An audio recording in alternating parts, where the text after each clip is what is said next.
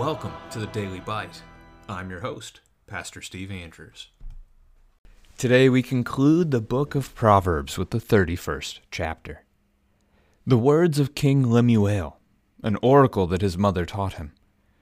What are you doing, my son? What are you doing, son of my womb? What are you doing, son of my vows? Do not give your strength to women, your ways to those who destroy kings. It is not for kings, O Lemuel. It is not for kings to drink wine, or for rulers to take strong drink, lest they drink and forget what has been decreed, and pervert the rights of all the afflicted. Give strong drink to the one who is perishing, and wine to those in bitter distress. Let them drink and forget their poverty, and remember their misery no more. Open your mouth for the mute, for the rights of all who are destitute.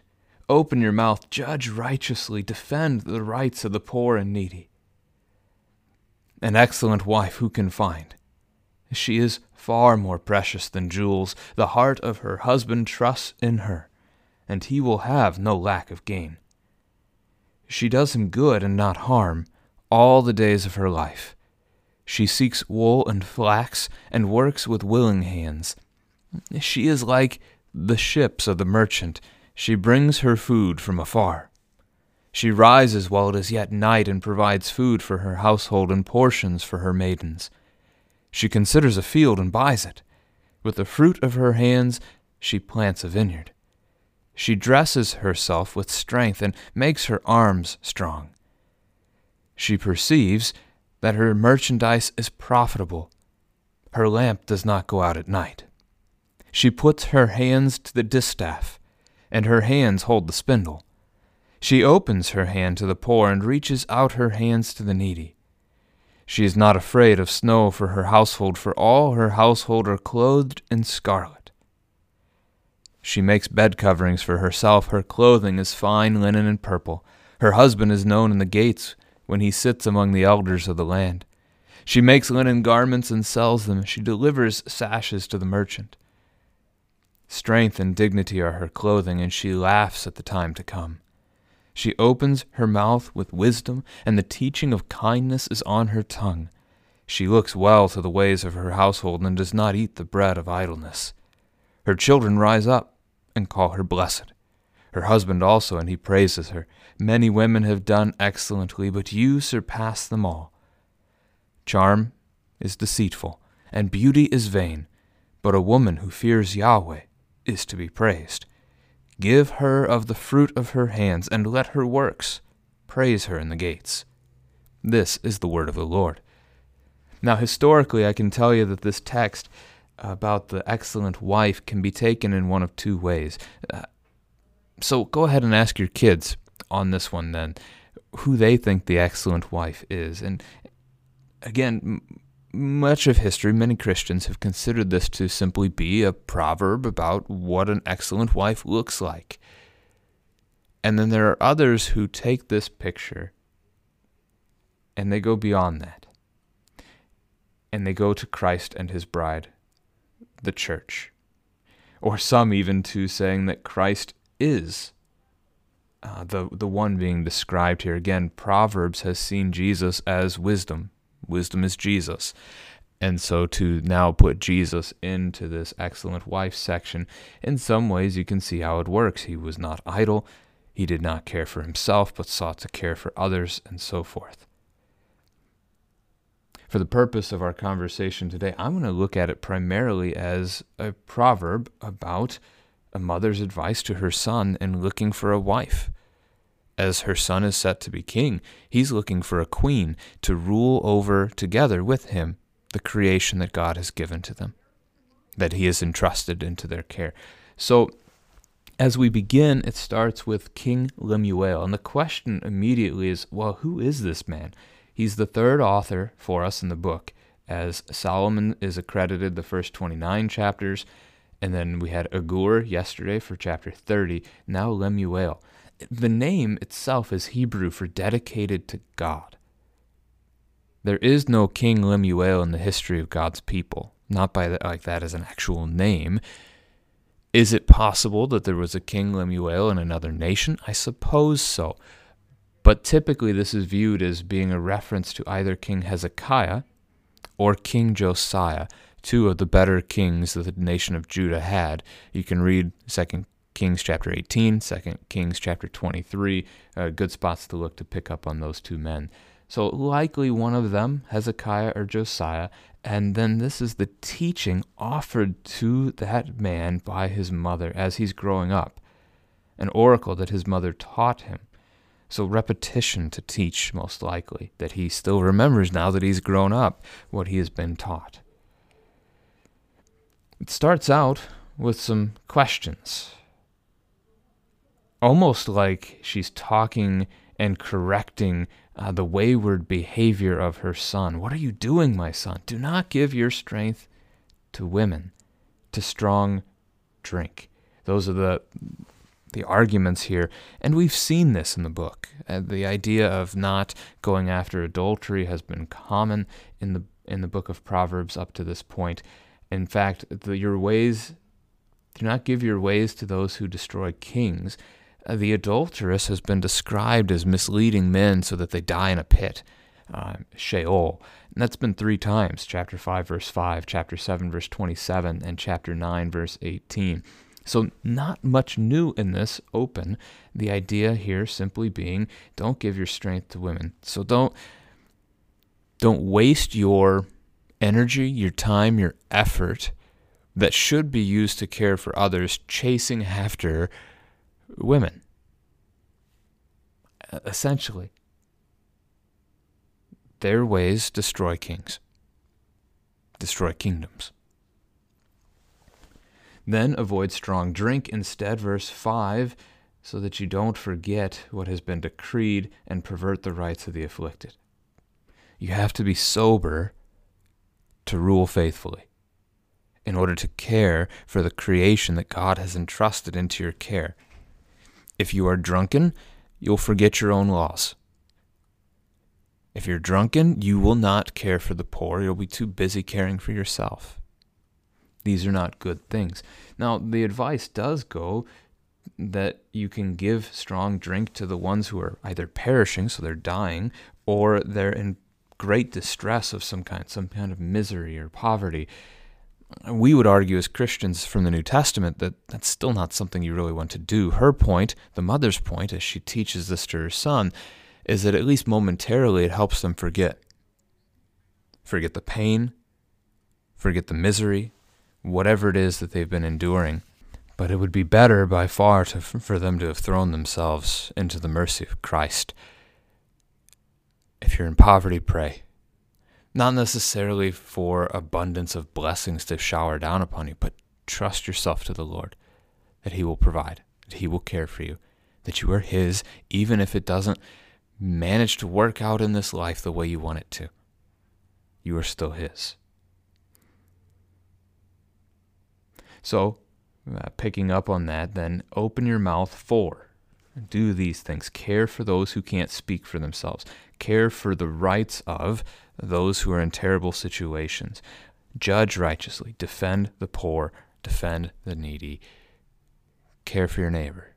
Do what a king is supposed to do. Care for your people that God has entrusted into your care. This is where it then shifts to the excellent wife, the woman who fears Yahweh. This is actually a Hebrew acrostic poem. That is to say, that each verse begins with a different letter moving its way through the Hebrew alphabet. Their alphabet's different than ours, but it would be like having a 26 verse poem that you write, starting with the letter A on the first line, B on the second, C on the third, all the way through. Hebrew has 22 letters, and so this is 22 verses for this poem.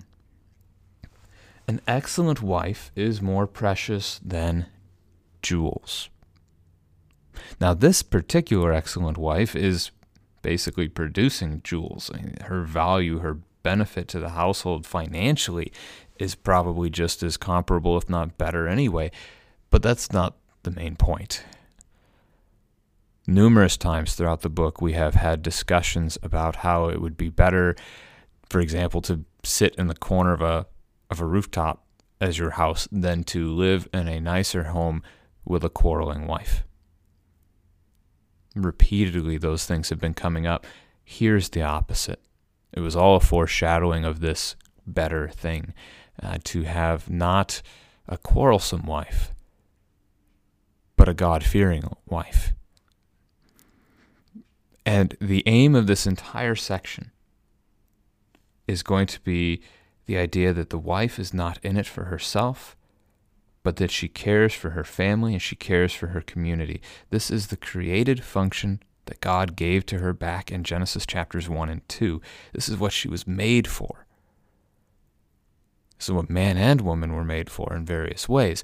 They were both together made to procreate, to have children together. They were made to care for this creation.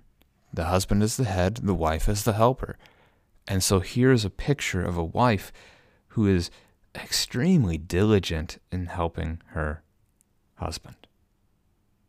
He trusts in her, and she cares for the community around her.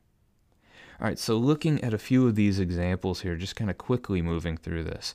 He will have no lack of gain because she is of financial benefit to the home here, but also, again, better than that, too. She is of benefit to him in all of the ways he's supposed to serve. She does him good, not harm. It's an easy one, right? Uh, a good wife does not seek to harm her husband. She seeks wool and flax working with her hands, so she's going to use wool and flax to make garments, clothing, uh, other sorts of things. And you get that again down in verse 19 the distaff and the spindle you can look up youtube videos pretty easily on this to see what it looks like but basically they take uh, the spindle in one hand while they have the distaff in the other, also kind of supported by the weight of their body. So the distaff is on usually the left shoulder, is what I've seen, and it's like a big stick, but it's wrapped with wool around it from a, a sheep or a lamb that's been sheared. And then there's a, a, thread that's already been worked a little bit coming off of that and r- beginning to wrap around that little spindle that they then use with the other hand and they work this process to continue to move wool. And as they do, the spindle weighted is going to continue to spin, and it's going to spin that, that wool into a, a thread. And so this again pointing to the diligence of her her work. She brings food from afar. She rises while it's yet night to provide food for her house and her maidens. So even the servants that she has. Um, but she wakes up early in the morning to care for them. That's actually true in much of the ancient world, that the wife would wake up and one of her first tasks would be to make the food for the family for the day. Dresses herself not with beauty or gold or costly attire, but with strength. And this is uh, part of the tragedy of just the way we live life as a culture today. Most of us have desk jobs where we sit all day, and it's taken a toll on our health um, those who farm, those who do physical labor, their body's just much more fit and and strong. They can do things that many of us can't otherwise unless we actually take the time to exercise outside of our normal work. Here, she is preparing for work, and the work that she does, it has produced that strength over time. She sells her, her works, they're profitable. She doesn't put out her lamp at night, that is, she works tirelessly. She is generous, verse 20, handing to those who are in need, open handed to the poor. She's not afraid of snow because her house is well dressed, so well dressed, in fact, um, expensive garments listed here scarlet, purple, or rare dyes that were imported from afar, uh, verse 14, and fine linen. Her husband is known in the gates. Here's a question Does this mean he's just sitting around doing nothing? There's a question for your kids. The answer to that's no. Um, the gate of the city was the place where important business, the, the politics of the city were, were handled. The elders of the city would meet there, the leading men of the community, to discuss how to care for that community so her husband is free to be able to do that because he knows, he trusts, back in verse 11, that everything is going to be okay when he makes it home. Our culture is a bit less like this today as both spouses usually leave the house for work in American society. But American society was like this for a couple generations, where the husband would leave home, he would go off to work for the day, he would come home, his wife had been caring for the home and the children. And that's an example of seeing this over time just kind of played out. Not to say that's the perfect way for it to be done, but an example.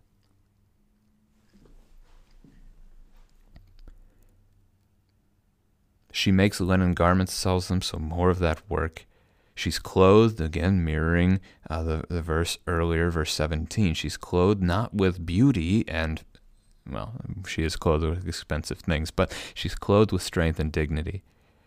She laughs at the time to come. That is, she's not worried about tomorrow. But instead, she thinks of tomorrow and she thinks of joy.